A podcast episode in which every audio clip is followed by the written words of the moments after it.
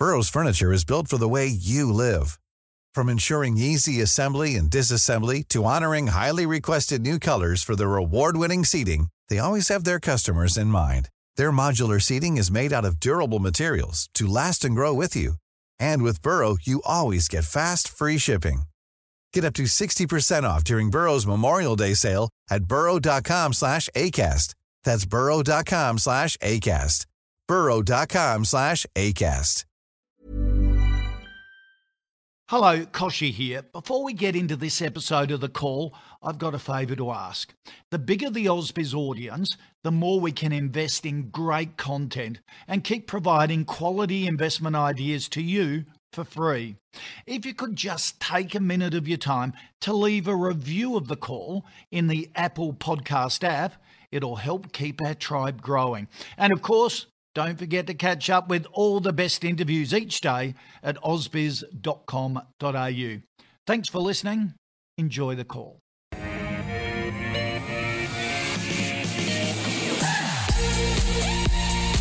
Good Friday afternoon to you. It's great to have you along for this edition of The Call. 10 stocks picked by you, two expert guests, all in one hour. A warm welcome to those of you joining us on Twitter and Facebook as well. We run this program every day from Monday to Friday, 12 to 1 p.m. Sydney time, and we get it up online shortly after if you do miss a beat. Or I'm told a lot of people listen to it again just to get some of those more uh, minute details coming through the conversation, which sometimes goes fast and furious. It's a Friday, and we've got the dynamic duo reunited. We have Claude Walker from A Rich Life joining us, Rudi Filapek-Vandyck from FNArena. Look, these guys often agree, sometimes really don't, though, so it should make for an interesting program. How are you both today? Starting with you, Rudi. I uh, well, you can you can see. Uh, uh, oh not, Lord. Not I, have I have been in lockdown for a while. yeah, well, I'm starting to look like oh, John Bon Jovi or something in the early '90s. Claude, you're looking very respectable. Oh, thanks. I I don't know about that, but I'm definitely uh, also without haircuts. That's okay though. I'm keeping my spirits high and uh, staying grateful for all the things I do have. So that's good. That's a good sentiment for this Friday. I'm going to get right to it today. Our stock of the day is Technology One. The company is making its first global acquisition, paying just over $22 million for a UK edtech firm. TNE will pay half up front, with the remainder being paid out based on the UK company making progressive earnouts. So that's the detail there on your screen. Technology One shares, to timestamp this, just past the noon hour here in Sydney on this Friday, up by close to 3%. Rudi Filapek-Vandyck, FN Arena. What do you make of it? Well, um, as everyone knows, I'm, I'm a shareholder, have been for quite a while, intend to be for a long while. Uh, probably good to point out that this is an all-time high in the share price. And what that means is that it doesn't matter at which point uh, one would have bought these shares, including this morning, we would always sit on a profit. And that's quite an achievement for a company that has been or has been around for a very long time. And for everyone who's a value investor, I'd like to make comparison with the banks and, and, and with Harvey Norman and etc. Uh, so that the difference there is, is, is quite uh, pronounced. Now, today's acquisition is actually more of a sentiment booster, I believe.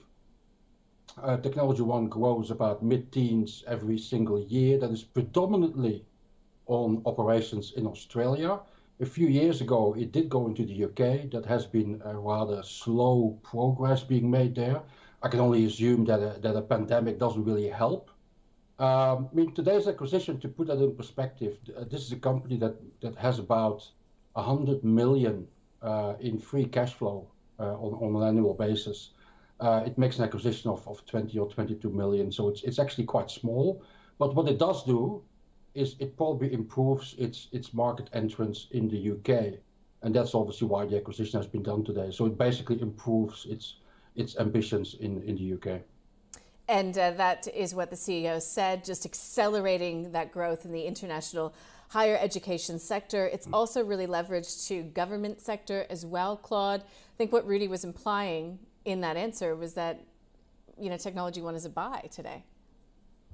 Well, I wouldn't be surprised if that's exactly what he was implying because Technology One's well known to be one of his favorite yep. stocks that he's liked for a long time. So yeah, full credit to you for that, Rudi. Um, good call. I um, agree with Rudi generally uh, that this is a high quality uh, business. Uh, it, it's one of the better ones. There are a few concerns um, some people have around um, the business. It can get a bit confusing because the first cl- first half um, cash flow is always negative. So if you just look at the most recent results, it looks like their cash flow is really bad. That usually uh, bounces back in the second half. So um, it is a, it is a decent quality business. It's got sticky clients, it's enterprise software, so it has sticky uh, sticky software basically, uh, and it's profitable, good margins. Um, I think that when Rudi and I last talked about this one, I pointed out that they were sort of increasingly telling the story of um, being a recurring revenue business, high ARR growth as they convert clients to that. So um, that's a, that's a positive for it too. Having said that, I couldn't argue it's particularly cheap um, based on its most recent annualized recurring revenue. I think it's on about 20 times ARR, which is not uh, really low, but it's not super high given that it's uh, a fairly high quality business that has a long um, history of profitability. I, I think the final point, the, the final reason that I'm like, I'm always a little bit, I've always been a little bit cautious of this business. Um, and I think I've probably you know, just not appreciated their that their software was better than I thought it was. It certainly is sticky, and also there's some stuff has come out in court, uh, past employee disputes and stuff like that, that has reflected not so well on the CEO, which has given me some kind of pause there. Uh, so I'm not a shareholder myself, although I have to say, um, given this must be up about 300% since I first looked at it and decided it was too expensive all those years ago. Um, even though if I say today I still think it's too expensive, then you've got to remember that I've said that and been wrong in the past. so perhaps it's more of a hold for me based on price, but uh, just with the caveat being I've said that incorrectly before. But Rudi, you don't mind paying for quality companies. I mean, I've known you long enough to know that, correct? Yes, that's correct. And the best the best strategy you have with companies like like uh, Technology One is not to get too bamboozled by the numbers because the numbers don't don't give you the true story. It's about having trust in management and and having a long term perspective. And as Claude said, I mean, uh, and we will we will discuss a few other stocks today. If you if you are waiting for those stocks to become cheap, you will never buy them, and that means you are going to miss out on on tremendous uh, returns. And and investors should at times should adjust to the overall environment and not get too bogged down and waiting for a low PE, which which they will never get unless disaster strikes, and that's the time when you don't want to buy them. Mm-hmm. Yep, got it. All right, so that's the stock of the day, Technology One. Let's move on to a company that has been nominated by Oliver. Uh, this is one that I know we have discussed before, but I think it's worthwhile revisiting in the wake of reporting season. PME, Pro Medicus. Over to you, Claude. Oh, isn't it delightful to start with Technology One and Pro Medicus? uh, just two real uh, high quality software companies that um, it's hard to say too much about. About yeah, so Pro Medicus, of course, for the only people that don't know, must be only one or two right now. It's my largest holding, still it has been for a while. So I might be a bit biased there, but uh, the reason is I've made it a long term high quality holding and actually held on even as the multiple got uh, really high is just because it's a well-run company with well-aligned management, and also it uh, possesses a really great positioning in the technology stack for radiology services. So what its specialty is is the um, the visualization software that allows radiologists to basically um, do their job better, quicker, faster, and from anywhere. And of course, that is going to be acting increasingly as the platform on which um, you know one hopes that AI algorithms will be increasingly assisting that radiology process and making it even more faster and accurate. And so basically, the way to think of Pro Medicus is it by making um, radiologists in the US in particular more efficient, it creates value for the people, the hospitals and stuff, their employers who are paying for their services. Yeah. So wherever ra- radiology costs are really, really high because they haven't trained enough radiologists and the radiologists are earning millions a year, that's where Pro Medicus can come in and, and just make save so much money and make so much money itself because it charges on a per scan, mostly on a per scan basis. So there's a great structural growth story. Its tech stack positioning is perfect to maximize the chance that it um, gets to clip the ticket essentially on um, AI assisted radiology in the future. Turning to the results, the most the second half was its record half of profit. That grew 15% half on half. That's not year on year. That's just half on half, 15%.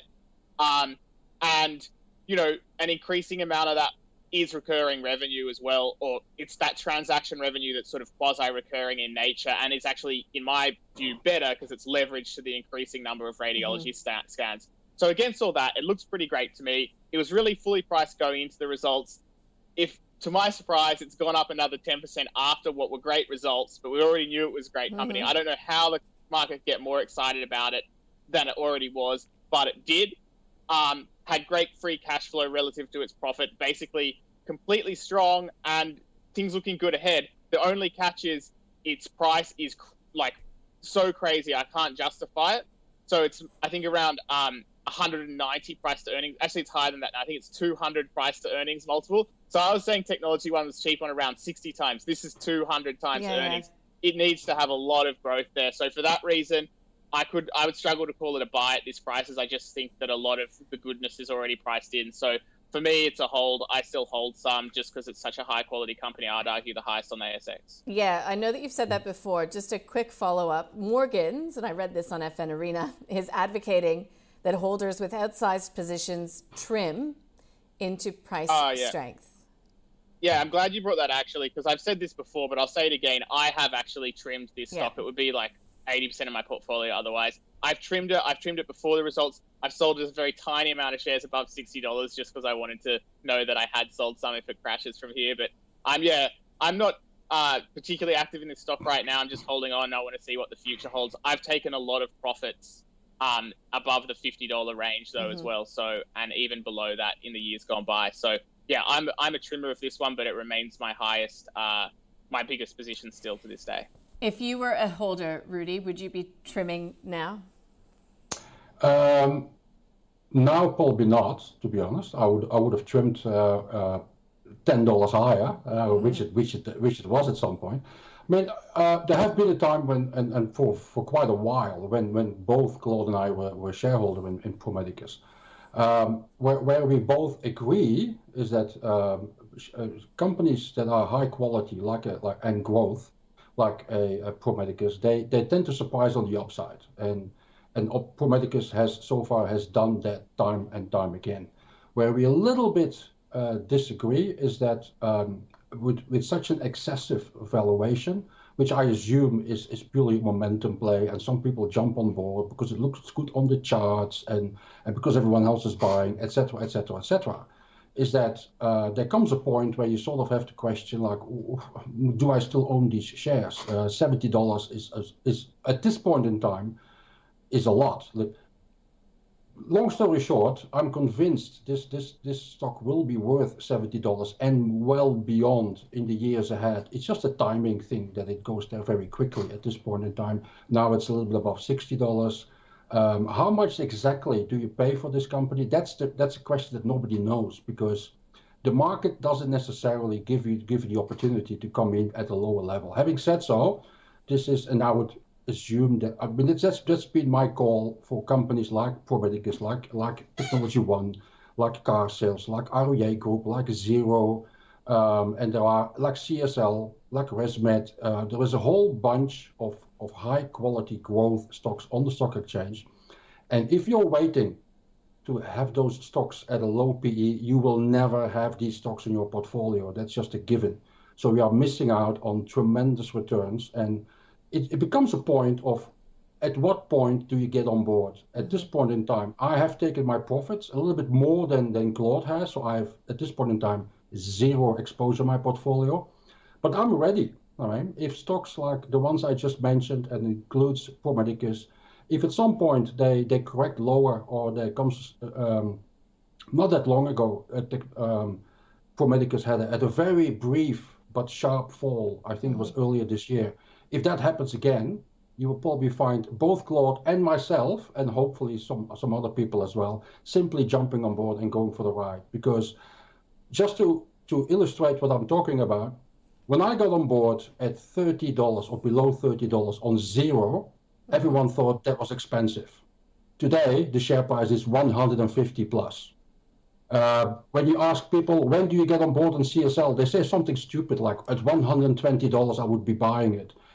It's $300 something. You're never gonna buy it. Let's face it. Mm-hmm. All right. And I can I can use that example for ResMed for RE. I mean I bought I bought REA at much lower levels, but I at one point thought that it was it was getting expensive at sixty five dollars. It's it's it's almost triple that amount now, two and a half yeah. times. So it, it gives you an idea that it's not in the numbers. You have to see the bigger picture and trust that management is doing the right thing and that those industry dynamics continue. All right, let's find out if the industry dynamics are likely to continue for Booktopia. BKG reported recently revenue up 35%, profit up 125%. They are printing these books, I shouldn't say printing, but they are shipping these books out as fast as they can. Uh, can that continue, though? Do you think that that pace of growth can continue, Claude?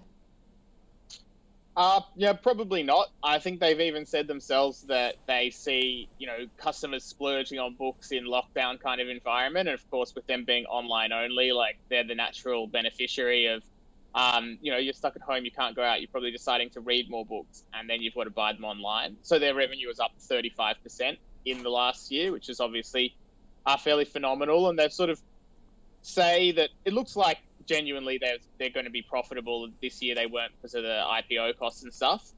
Um, but you know, we'll I I love I love Booktopia as a customer, but um, as an investor, it's not so attractive to me. Um, for a few different reasons. So first of all, the recent IPO was an opportunity for like the founders and the insiders and stuff to sell. Like, or existing shareholders sold out into the IPO. I think about 18 million. And then after that, the CEO and the CTO sold more shares at, at $2.68 to the market. So obviously, some investors are really loving the growth story here and the potential.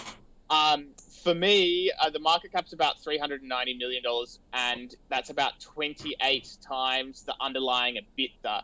Now, I'm not sure how familiar the viewers are with um, Charlie Munger's definition of EBITDA, and I'll let you look that up yourself if you don't know what it is. But that's a EBITDA. Underlying a EBITDA is an even more rubbery number to base a valuation on. And so 28 times that seems pretty punchy to me. I'm the kind of person that is not going to value a bookseller based on underlying a EBITDA, and we don't really have clean results. Um, we don't have clean results yet uh, since it's a relatively uh, recent listing. So for me, at best, it's a watch and wait. Uh, but also, a lot of the heuristics to me would be saying it's probably even a sell. Got it. Rudi, how about you? I mean, I do note that $62 million worth of Booktopia shares, 16% of the company, exchanged hands early on Monday as well. So that's a pretty big move there. But it did beat its prospectus sales forecasts and upgrading them as well. So far, it's performing. My favorite observation is that companies who list, they need about four years to show their true colors. And this is only 12 months. Uh, if you look at the price chart, it hasn't done on, a net basis, it hasn't done that much since IPO. I mean, I mean, uh, admittedly, it has been in doldrums a little bit, and then has, recovered now strongly, and now people get excited. I share um, Claude's uh, skepticism. Um, I mean, I have some information that it actually, at this point in time, book sales in Australia are actually a little bit in a slump. Uh, I don't, do not know um, how much of that uh, translates into Booktopia's sales, um, but I'm a little bit skeptical. I think in, in the first instance, when we got into lockdowns, people thought people were trying to make the best of it, and, and then maybe they, they tried to learn something new, or they're all uh, reading those ro- romantic books they, they never had the opportunity for. But uh, I think now they're getting bored, and, and I think uh, books are out for the time being. And, um, and, and and on any other case, I think they, they need still time to prove themselves. And I'm on the skeptical side, so I'd rather stay not on board. So that is an avoid for you, Rudi. Yes. Ah, romantic books. Hmm. Okay. Let's go to our next company on the list. Damstra DTC is the ticker code. This is for Paul. Sorry, the previous one was for Nick, I think it was. Damstra Holdings pre guided its FY21 result. Records all around, including cash receipts. The Vault acquisition is now fully integrated. Damstra is, uh, you know, workplace systems uh, provider. They've got a number of different solutions that are used in the workplaces, and they've been able to adapt to COVID as well. Rudi, I'll start with uh, you for Damstra Holdings. Well, since Claude uh, uh, mentioned Charlie Munger, let me mention uh, Warren Buffett. Um, most turnaround stories never really turn around. Um, this was a company that also quite quite young on the stock exchange.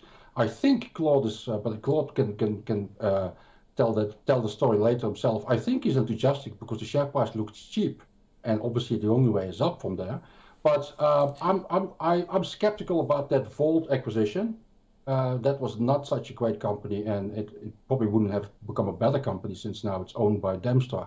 And you can see from that chart that the market is actually really, really skeptical about what's coming out of, of this business. And um, for me, it's uh, I, I can't see the enthusiasm that uh, that Claude has for this for this company. So I would just basically just leave it on the side. There's so many more uh, better opportunities out there that have less question marks attached to them. Uh, I think Rudi's sort of pre uh, pre guided what your comments might be there, Claude. But but what do you have to say to that? What's your rebuttal? Uh, well, so this one has, I do own shares in Damstra, and this has been a, a, roller coaster for me that I have not done particularly well out of. I first started buying it at around current prices in 2020, and it went on a great run, and I, it was up 100% for a while, and it was great. And then, unfortunately, what happened was they missed their guidance that they gave around the time that they acquired Vault, and they missed it quite significantly. Now they say that that was partly to do with you know basically COVID delaying some big projects because what these guys do as their sort of core offering is they do um, sort of they might have the machine that that um, tracks who goes onto a site and who goes off it, as well as tracking, you know, what the trucks are doing on a work site or a mine site. It started in mining. It does a lot more than that now, but it started in mining. Um, it might track you know where the trucks are going, who's in the trucks. They also have the Vault acquisition was about getting Vault Solo, which is something that goes on your phone that then tracks the workers around a, a big a mine site like that as well. So it's basically about tr- you know tracking and managing. You know, so for trucks, they need to make sure that this has been um, maintained properly and stuff like that, or it's a workplace safety issue. If you don't maintain the truck, it breaks down. You got a driver hurts himself, so you've got a problem. Um, so that's the kind of thing that they do, and basically it is software driven, so it has a little bit of hardware that will go on the machine to track it or at the gate to see who's going on and off a site. And that little bit of hardware makes it sort of a stickier relationship because you've got something physically installed with the customer, but then they just charge an ongoing software subscription for the use of the software platform. Um, they call it their enterprise protection platform. Now, we've discussed the narrative in the market, and that's the sociological study of markets, and that's ultimately what's going to decide whether you make money on stocks or not. Does the share price go up or down, essentially? However, if you actually just zoom in on the fundamentals of the business here and ignore the fact that they've created this mess by giving guidance and missing guidance and all that sort of stuff, you've got a situation where um, they've grown their user numbers by 74%. They've um, added 27% new clients in the last uh, financial year and they've even though the actual revenue wasn't as good as they thought it was, it's still significantly bigger. And even in the sort of unimpressive year for the organic growth in the actual core Damstra business, we're seeing that pick up in the final quarter of the of the year. So you actually are starting to see signs of a recovery. Now, what we do know is that they've said their annualized recurring revenue is 34.5 million, and um, you know that's an that should imply that revenue will grow at least 25% in this current year. And if we if we use that 34.5 uh, million as the sort of basis of comparison with other software stocks, then that puts it on about five times ARR. Now, that's because of all of these issues we've discussed. Also, the fact that the company has some debt now, so it really needs to reach um, cash flow break even. So it's getting more high risk. So this could either be the dark di- days where it, it gets break even, it starts emerging for this mess, and I'm almost certain that at, at that point, um, people will start being more interested in it and the multiple will increase. Mm-hmm. Uh, or alternatively, it, it, fails that, it doesn't get cash flow break even, it keeps chipping away its declining cash reserves, and then the market's going to start smelling blood uh, and, and assuming that there'll be a capital raise. And so it's definitely a high risk moment in time for Damstra personally, I am backing them to succeed, but I can be wrong, and that's the nature of small cap investing. Is you're you're taking a bunch of bets that you think the risk reward is in your mm-hmm. favor. It may or may not be, um, and I'm still I'm still sticking with these guys because I like the longer term story, the massive growth running runway, the decent gross margins, and all of that, and the decent multiple. But you know that it could go the wrong way if they don't get that cash flow break even. So that is a hold if you're in it. It's not a buy. Um, you know what? It actually kind of is a buy for me. Like, I'm, but it's just a buy carefully High and risk. not too much in it. So I'm okay. not buying more, but I would buy at current prices. Rudi, we'll just have to move on to the next uh, the next company. I can see your smile there. PWR Holdings, PWH is a ticker code. This is for Julian, who says, I think it's a great company, but just not sure what a good entry price would be. It seems to be running away from me each time the price looks attractive. So, this is a company that produces high quality, lightweight performance aluminium cooling products that it sells into different markets. Uh, what do you make of PWR Holdings, Rudi? And, and I think the, the comments made by, by the viewer is exactly what I was trying to say with, with the likes of Technology One, Pro Medicus, REA Group, Xero, you name it. If you are waiting for some low point, then you're probably never going to get on board. Uh, I mean, the, the, the investment thesis, um, which I also recently said to someone who asked me about Fineos Corp, which is mm-hmm. today or this week is doing a capital raise as well. The, the, investment thesis for these companies you will not find on the balance sheet and you will not find in the numbers.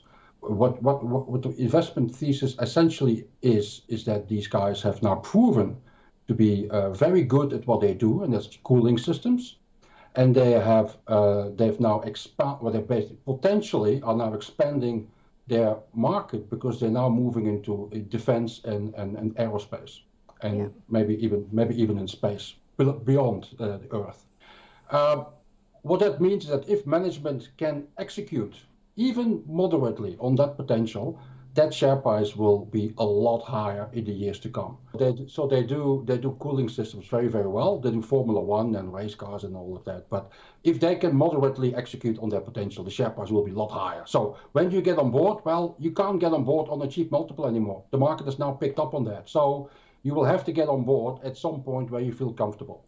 And that might be on a pullback, that might be uh, by um, averaging in, um, or it might be you wait, wait for a market correction or whatever, or you just get on board and take a long-term view, whatever your strategy is. But don't wait for, for cheap share price because you may not ever get in. Okay, so this is a buy for you. Yes. Claude, are you buying PWR Holdings? Uh, yeah, so I actually bought uh, after the results. They put out these most recent results, which was uh, strong growth across the board, revenue, dividends, earnings per share, basically very another good set of results. And just like this viewer, Julian, I've been looking at these guys now since they were like under three dollars and thinking, oh, this is an interesting business, but it just seems a bit expensive. So it's gone up so much in that time. Now the problem is it's a PE of 50, right? So that's why Julian says, oh, it's just always so expensive. And um, you know, what I would say to that is what I do in this scenario is I'm anchored to that $2.87 that I looked at it years ago and was like, nah, too expensive. That's what's in my head every time I look at it. I'm like, oh, I'll just try and get a better price. So what I did is I just bought a tiny bit of the shares in the company, just which I call a research position, which is just to reset my psychology, make sure I'm following on with the story, and so that I can have that connection with the stock so that I will get to know the business better. Because after I looked at this years ago, and then it kept on going up and up and up, because I'm talking even five in on the five-year chart you'd need to see. Um, basically, um, it's gone up so far that it hurts me to look at it. So now I own a little bit. I'm going to follow the story more closely, but it looks like basically the conference call was very positive, in my opinion. Basically, it sounds like they're very enthusiastic about the market opportunity before them. They basically think that the main. It seems like from some of the comments in their um, presentation, basically said the online store is ready to go live, subject to production capacity. It sounds like they've got a lot of demand. They've got a lot of products they can be building, which is a great place to be. Um, because it means that as they invest in being able to create more products, their revenue and profits and everything are going to go up. And shareholders are going to get to find out how long they can keep doing that run, how long can they keep growing and growing? And that will determine whether it justifies the PE of 50 or not. But it seems like a really high quality business. So mm-hmm. I've actually bought a little bit just so that I follow along closely because overall my strategy is similar to Rudi's in the sense that I do want to be overweight quality business and I do want to be following those businesses. Tick. So that's a buy and a buy that is going in the Ausbiz portfolio. Let's get to the last one before go. the halfway mark. There you go, guys. We got there. Energy One.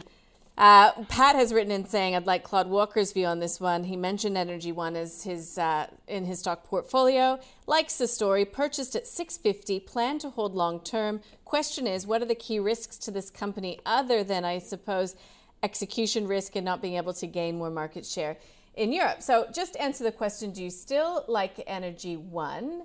Would you get into it now? What's the biggest risk, Claude?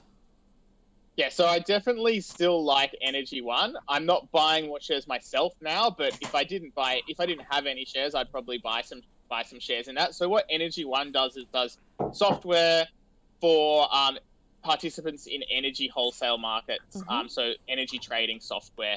Uh, obviously, that's like quite core to those operations. So that means it has a stickier thing there's still part of the market where Energy One is not competing against other software providers. They're competing against companies that have built their own solutions, and it's not always practical for having each company having their own solutions. It's usually better to be using um, the software of the sort of experts. Now, in their most recent results, I think that the company was warning us that um, even though their results this year were showed massive increases, they've increased the dividend from 3.5 cents to 6 cents. They've got huge increases in profit for these most recent results, but they've basically been saying that, um, you know, it looks like it's going to be a little bit harder in the year to come because what's happened is that in the year gone by, because of COVID, they've cut down their marketing and sales expenses because there was no traveling around and that kind of thing. But of course, they haven't really lost any um, clients during that period. So, um, in fact, they've increased their revenue considerably, so their profits have gone up heaps. This year, their sales is going to be more difficult because they haven't been having as much sales and marketing activity in the last year. Plus, they're going to increase their sales and marketing costs. So it might be a tougher year this year for Energy One. Definitely a good time to sort of watch and wait and see what the share price does. If that profit number, if that like they're guiding for like maybe roughly flat year on year. Now they may do better than that, but the point is that that could see the share price come down and it could be more attractive than it is right now. Having said that, at the moment, it still seems like this is a profitable software company that's more or less trading on a hefty profit multiple. But if you compare its recurring revenue multiple to other companies that are similar, it looks quite cheap to me. It's about 7.5 times recurring revenue, which is like we were talking about technology one on 20, and I think you know Pro Medicus on 80 or something like that. So you can see that compared to other software as a service companies, in my opinion, it's still fairly cheap. All right, so that's Energy One from Claude, Rudi, are you going to agree? Mm. What's your view? I'm going to respectfully disagree with Claude. the, the, the, comparison is often made, but there's a reason why Pro Medicus and Technology One trade on higher multiples than, than, than this stock is because they are proven winners and there is, there is less risk attached to their growth trajectories than there is to this particular uh, company. Uh, I can't. We, have spoken about this in the past. I can't get excited about it. Uh, I, I, definitely can't get excited about it this at this point in time. And I think uh, we all have limited uh, uh, uh, wallets. our money is not unlimited. So I think one of the key constituents of, of being successful investor is you manage your risk and there are less risky places I think in the market to put my money. So I'm not even considering this this one in particular. So for me, it's uh, it's a non-interest uh, stock. It's like it doesn't even exist to you, Rudi. All right, let's get across what we've learned so far. And our stock of the day was Technology One. It has made its first overseas acquisition. This is a quality company that has proven itself. And you've heard Rudi say that a couple of times over the past half hour. It is a buy for him. But it's not for Claude, so it's not going in the portfolio because he says while it is high quality, it's just not cheap, so it's a hold for Claude. Pro Medicus, one of Claude's favorites, he's known for his uh, deep knowledge of the company. It's a hold for him right now, though, because it's expensive. It is fully priced, great business. Um, yeah, Rudi says it all comes down to timing as well, how much you are willing to pay. He would be trimming as well now past the result, but you do want to look for this company on a pullback because, again, it is quality. So hold for now. Booktopia, it's a sell actually from both of our expert guests. It just doesn't have the history for Rudi, but he's also just a bit skeptical overall. Um, management is selling, so that's not a great sign. They've actually done so twice. Uh, Claude says, watch and wait at best. But yeah, again, leaning more toward a sell on this one if you're already holding it. Damstra, this is a buy, but it's a high risk for Claude. I'm not going to summarize what he said. You can go back and listen to it. It's been a bit of a roller coaster ride, but he is a holder. And uh, quite a different scenario being painted by Rudi, who says that it's an avoid. He, he, he's like Buffett. He says, uh, most tor- turnaround stories are never really a turnaround, so he's avoiding this one. PWR Holdings, it's a buy from both of our expert guests. It is going in the Ausbiz portfolio. Um, look, Claude bought it after the result. Uh, Rudi again says perhaps there's no perfect entry. The investment thesis is that they've proven that they are very good at what they do. And we just talked about Energy One. It's an avoid, hard avoid for uh, Rudi, again, hasn't proven itself, but it's a buy for Claude because he thinks it's cheap and he thought that the most recent result was pretty good. But you could potentially get it on a pullback if there is some execution risk or, or some pitfalls there in the months to come. All right, that's the halfway mark. Let's check in on the portfolio, courtesy of our partners at nabtrade. One week return, 8 tenths of a percent, one month, 3%. Year to date, is over 5%. But of course, we have been tracking this since July 1st of 2020. And since then, the calls portfolio is up around 42%. So not bad. So today we added one. We've also added recently Resimac, PointsBet, Harvey Norman, Camplify, and ReadyTech Holdings. We've taken out, though, Appen, Flight Centre, the Vanguard Global Value Equity Active ETF, and Western Areas. Hmm, that's an interesting one. If you'd like to see that portfolio, you can go to ausbiz.co forward slash portfolio. And if uh, investing is your thing and you've got friends who are also interested, we'd love if you could tell them about us and to incentivize you.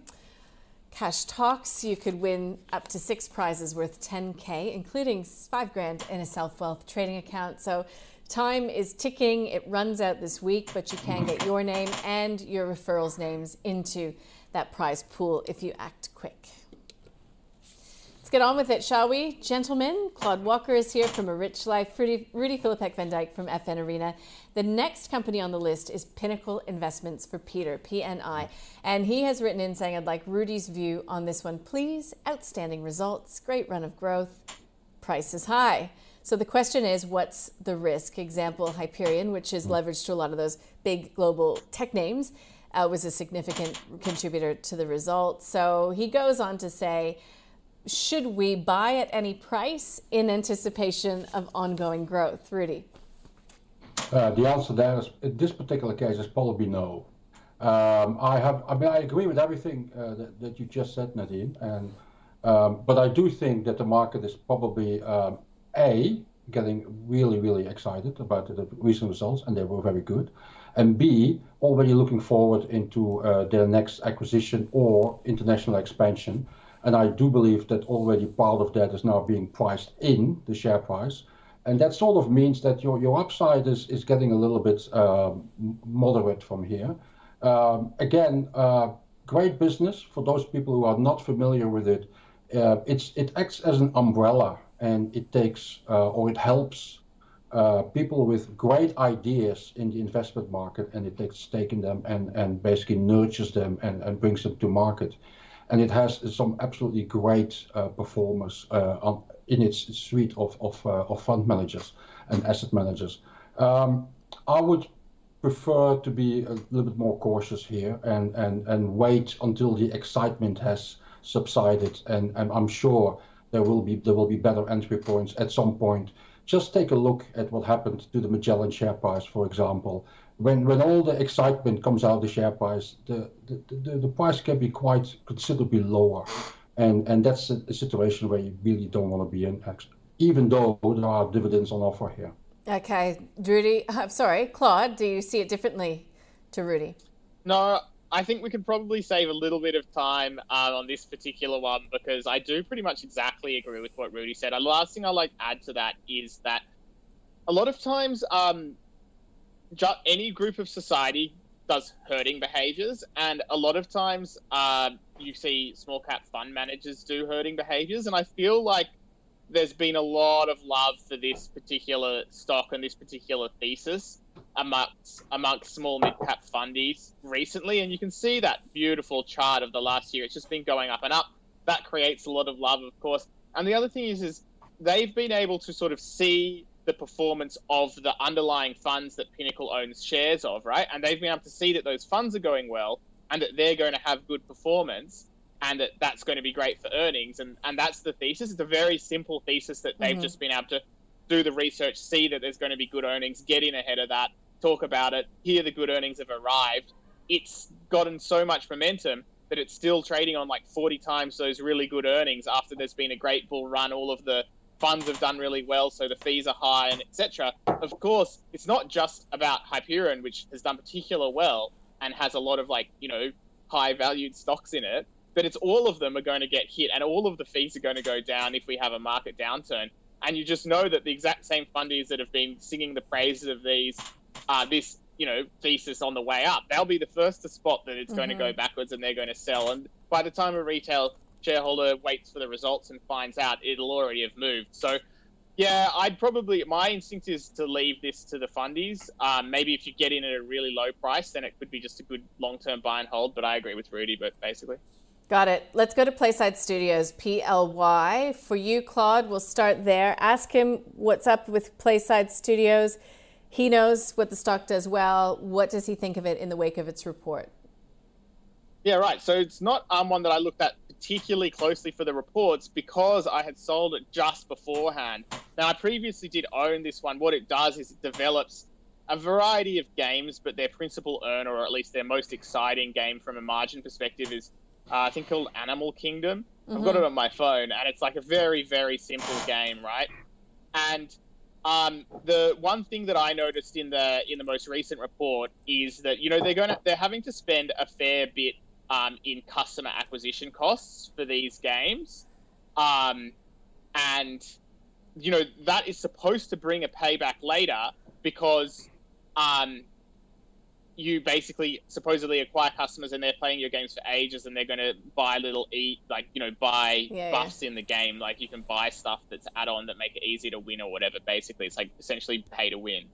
Um, and my experience from having the their biggest game on my phone for for months now and sort of playing it from time to time is that I don't see how like I'm sure people must get bored of it quickly and I'm not so sure that the customer acquisition costs they're paying now will pay off in the future. Now they might and if they do that's a great arbitrage but that's essentially what you're doing here. It's like it's almost, you know, they're they've got a customer acquisition cost, they've got their ability to monetize players and it seems like they're running it pretty close. Like I'd like to see a little bit more comfort there yeah. that the lifetime value is definitely more than the customer acquisition cost. And I would also have more comfort if the games seemed more like long lived individually, like that one person might play it for a really long time. Well, so uh, as a result of I was going to say it's animal warfare, so I guess you're not that into yeah. it. And they've yeah, got a couple. I've got it on my phone. yeah. I've forgotten they... what it was called. They're releasing another seven games over FY22, including Godfather and Legally Blonde. Do you think you're going to be playing Godfather and Legally Blonde, Claude, more than Animal Warfare? I, you know, I probably will because I'm going to download it to see if it's any good. Because if I, if they do crack a really ga- a game that I think is like picking up chatter on the internet and people are really into it, then that might be a great time to buy. But literally, that's sort of more or less how I decided to play it. Like I, yeah. I think the thesis is there, but I want to see have uh, games that I think last longer, basically, for the same person and have more potential is what I want to see. So that's why I sold out. Yeah, good. All right, um, Rudi, uh, are you going to be bought? Buy aristocrat leisure, okay. and uh, that's uh, all I have to say about this one. Good one. And uh, Aristocrat obviously reports outside of cycle. So I think we're looking forward to that report in November. Correct me if I'm wrong. So yeah, Aristocrat is the quality in the gaming space for Rudi. Let's go to Raiz then.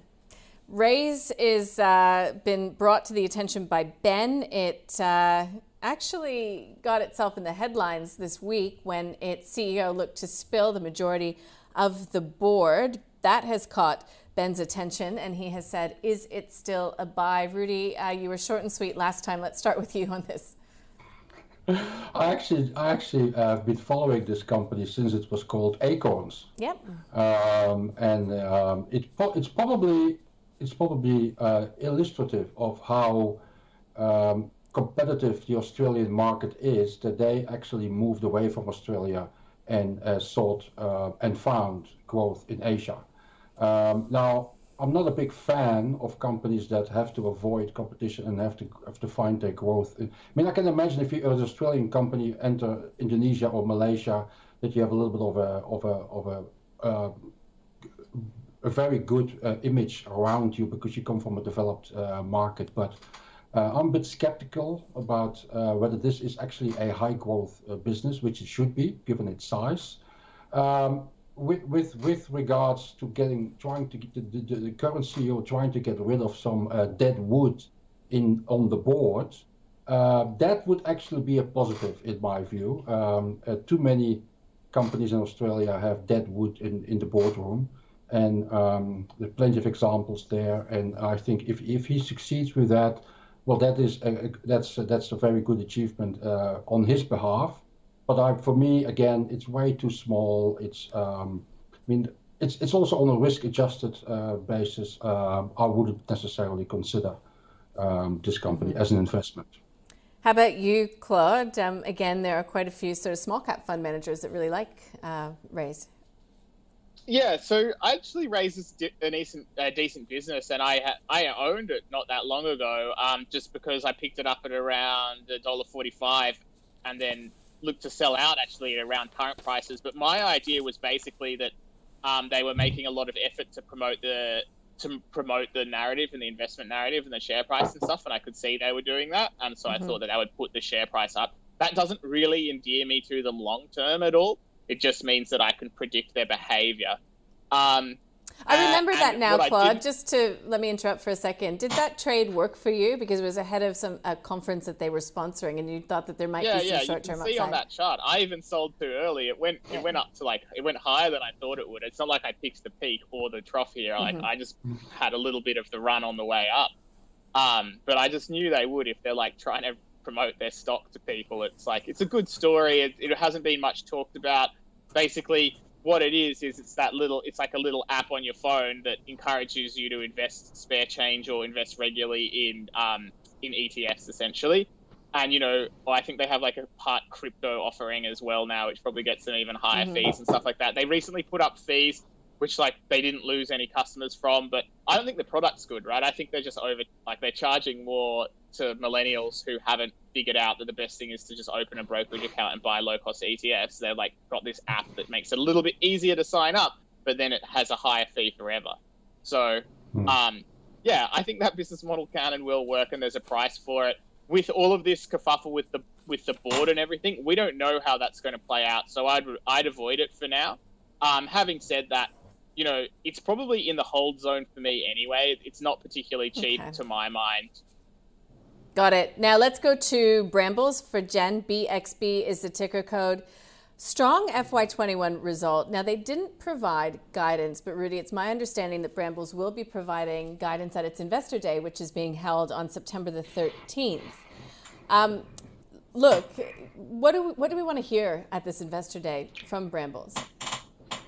we want to hear that they're finally cracking uh, the barriers in Asia and they're finally getting their uh, their pallets uh, in order and, and, and they can track them and, and everything is uh, hunky dory again. I mean, um, I'm not the only one who looks for uh, quality, uh, dependable performance in the share market. And Brambles has long been presented as one of, of, of such character. Um, it has actually disappointed and hasn't really lived up to expectations. I think the best, I personally would say that, um, and they're often compared to each other. I personally think that Amcor is a much better proposition than than Brambles, even though Brambles is looks cheaper than Amcor. But um, I think if you want to own Brambles, you can because it's it's not it's not a, a very bad business. It's just it hasn't lived up to expectations outside of that rally that you just see that happened since March. Uh, if you take a longer term view, it has been quite disappointing, and luckily they pay a dividend. But if you take a longer term view, you have to you have to think that they hopefully crack their, entries and their expansion into Asia, and that could for quite a long time provide the company with a lot of growth under the wings. Now, so far, that's still waiting for that to happen, and it's probably a gradual and slow process. In the meantime, you do get dividends. So if you own it, it's not necessarily a dog that you have. You have a reasonable performer. It's not fantastic. If you don't own it, I would think there are still better, better and shorter dated opportunities out there, and, and Amcor, I think, is one of them. Thank you. Now, Claude, how do you view Brambles? Um, yeah, it's it's also moving into, I guess, uh, the long transition into plastic pallets as well. Does it interest you at all? Um, not not really. It's just a really uh, mundane, unattractive uh, investment opportunity at, at, current prices. I think that Rudi was right to focus on the dividend. Um, this is, in my view, mostly should be thought of as a dividend stock. Its share price, if we go back five, ten years, it's or even five years, I think its share price is pretty much the same as what it was five years ago. There you have it. Actually, off the top of my head, it seems like I was accurate with that recollection. Basically, that means your return is coming from the dividend. Okay, so 2.3% dividend yield or whatever it is at the moment is probably not worthwhile. However, if you get the stock when it's in one of its doldrums periods, um, maybe actually that's going to be a pretty good dividend yield from what you paid. Um, and because, as due to the distribution network, global distribution network, it does have a defensible moat. So you would not expect this build, this business to die. It could get a bit bigger, a bit smaller, based on how well it's managed. So yeah, I, I wouldn't take it off the watch list completely, but for me right now, to 2.3% yield, mm, just doesn't doesn't seem that good an option. Yeah, okay. Now, the final company on our list today, guys, EML Payments. Uh, look, it looked as if it was a pretty strong result that came through. Um, now, it does have the remediation efforts with the Central Bank of Ireland, but Rudi, I guess remediation in Ireland is much better than, you know, the alternative. Yes, I, I, I think you're right, uh, uh, Nadine. Um, the problem is that the market has already adopted that view and you see that in the share price. Um, the market is already pricing in that there will be a, a resolution in Ireland coming up, and it won't be that bad. Um, so the, the, market, the, the, share price is ever creeping closer to where it was when when the, when the announcement was made uh, about the Irish uh, operations. Uh, I mean, this is a company that was, uh, I think, from memory, up until mid 2019, I believe, uh, one of the champions in the small cap space with tremendous uh, uh, share price appreciation. It has become a little bit tougher. Still, um, this company, just to for people who are not familiar with it, this company is actually trying to be a bank at this point in time and an alternative payments provider and it has lots of uh, tentacles uh, from stretching from left to right and it's geographically uh, moving way beyond australia I mean, this is still a small cap fintech. I mean, the potential is enormous, but it, it but success is not guaranteed. Now, I personally, um, I'm not thinking. I think I owned it for a while, um, but I got out of it because it's it purely out of a risk assessment. The fact that management uh, goes now into into such a strong ambition beyond the original core competence of this company means that success is definitely not guaranteed. And I sometimes uh, allow companies to um, to do their thing and to prove to me that they're worth my attention. But I do not necessarily have to be on board while while while that's happening. So I definitely would not have gone on board after the the, the Central Bank of Ireland had some questions. Uh, but I can see now that uh, if that resolution comes, and it will come at some point, and it's not too bad, the share price will probably respond positively. Mm-hmm. So there's there's a there's a trading opportunity definitely. Longer term, we'll have to wait. It's all about execution, and it's it's not a guaranteed success, as I said. I think that um, your mantra today is that the proof has to be in the pudding. Rudi, Claude, how about you? EML. I mean, do you do you um, discount a company because it's got big ambitions? Uh, no, I actually think that this has always been an interesting small cap ASX stock, and it still is. Um, a lot of the focus right now is on this PFS business it acquired that's had regulatory problems and you know a bit worse than anyone thought at the time of the acquisition. Um, but the longer term thesis is still probably uh, fairly attractive in my view because, and I'll keep this one brief and just high level, is basically EML, you know, essentially provides the infrastructure, it's business to business infrastructure that allows other companies, you know, to essentially process payments as it would appear to their customers anyway. And so that means what happens is EML um, profits more and grows as its own customers grow. And because its own customers, at least with the general purpose reloadable uh, segment, which is the more interesting segment, um, long term, the growing one, mm-hmm. you know, those customers themselves are growing in the general, um, as generally cash fades away, among other things. So for that reason, I think it's an interesting. It's got it's got the tailwinds. It's got a long term track record for you to judge. There are some ups and downs there. To me, um, EML payments is actually one of the ones that's on my list of stocks that I might consider buying. Um, and the more that it appears that all of the skeletons are out of the closets in terms of the re- in terms of the regulatory problems with PFS, the more I think we get closer to that optimal moment to tr- sort of buy. Because then the sociology, we won't be talking about this anymore in one year's time, in two years' time, assuming it's all over. And then the, the sentiment will increase and you'll probably get a lift just from that. So for me, it's very interesting. I won't call it a buy because I I'm personally haven't got there yet, but mm-hmm. I do think it's very interesting and, and I'll call it either a hold or a buy. Got it. Thank you. Um, I'll sum up in just a moment. I'll take this time to thank you both for joining us throughout this hour, for giving us your thoughts and a few laughs along the way. Rudi Filapek-Vandyck from FNArena and Claude Walker from A Rich Life. We'll chat soon.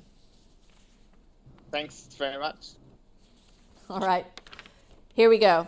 Getting to number six on the list, Pinnacle Investments. It's a no from both of my guests. Rudi just thinks people have become a bit overenthusiastic, and Claude points out the herding behavior that might be going on. Playside Studio, it's not a buy. Rudi has given us a bonus buy, which is Aristocrat. Uh, Claude Walker was a holder, but he's just not uh, as into the games as perhaps you need to be if you're going to be holding a company that uh, essentially uh, produces games. Raiz, it's an avoid for Claude. It is a avoid for Rudi as well. He's skeptical. He doesn't necessarily believe that high growth mantra or a tag that it gets. Amcor is what Rudi would prefer over Brambles. Brambles is a hold though because it's a dividend payer, and that's what the the, the plus side is of it all to to Claude as well. But it's it's not a buy for him. EML payments is on Claude's watch list as you just heard, but. Um, well, Rudi has said throughout that he wants companies to prove it to him that they're going to be winners in the future before he necessarily gets on board. That's it for us this time around. Any companies you'd like us to cover, please drop us a line, the call at ausbiz.com.au. We do get to them as soon as we can and tweet us at ausbiztv. You can also check out that portfolio at ausbiz.co forward slash portfolio.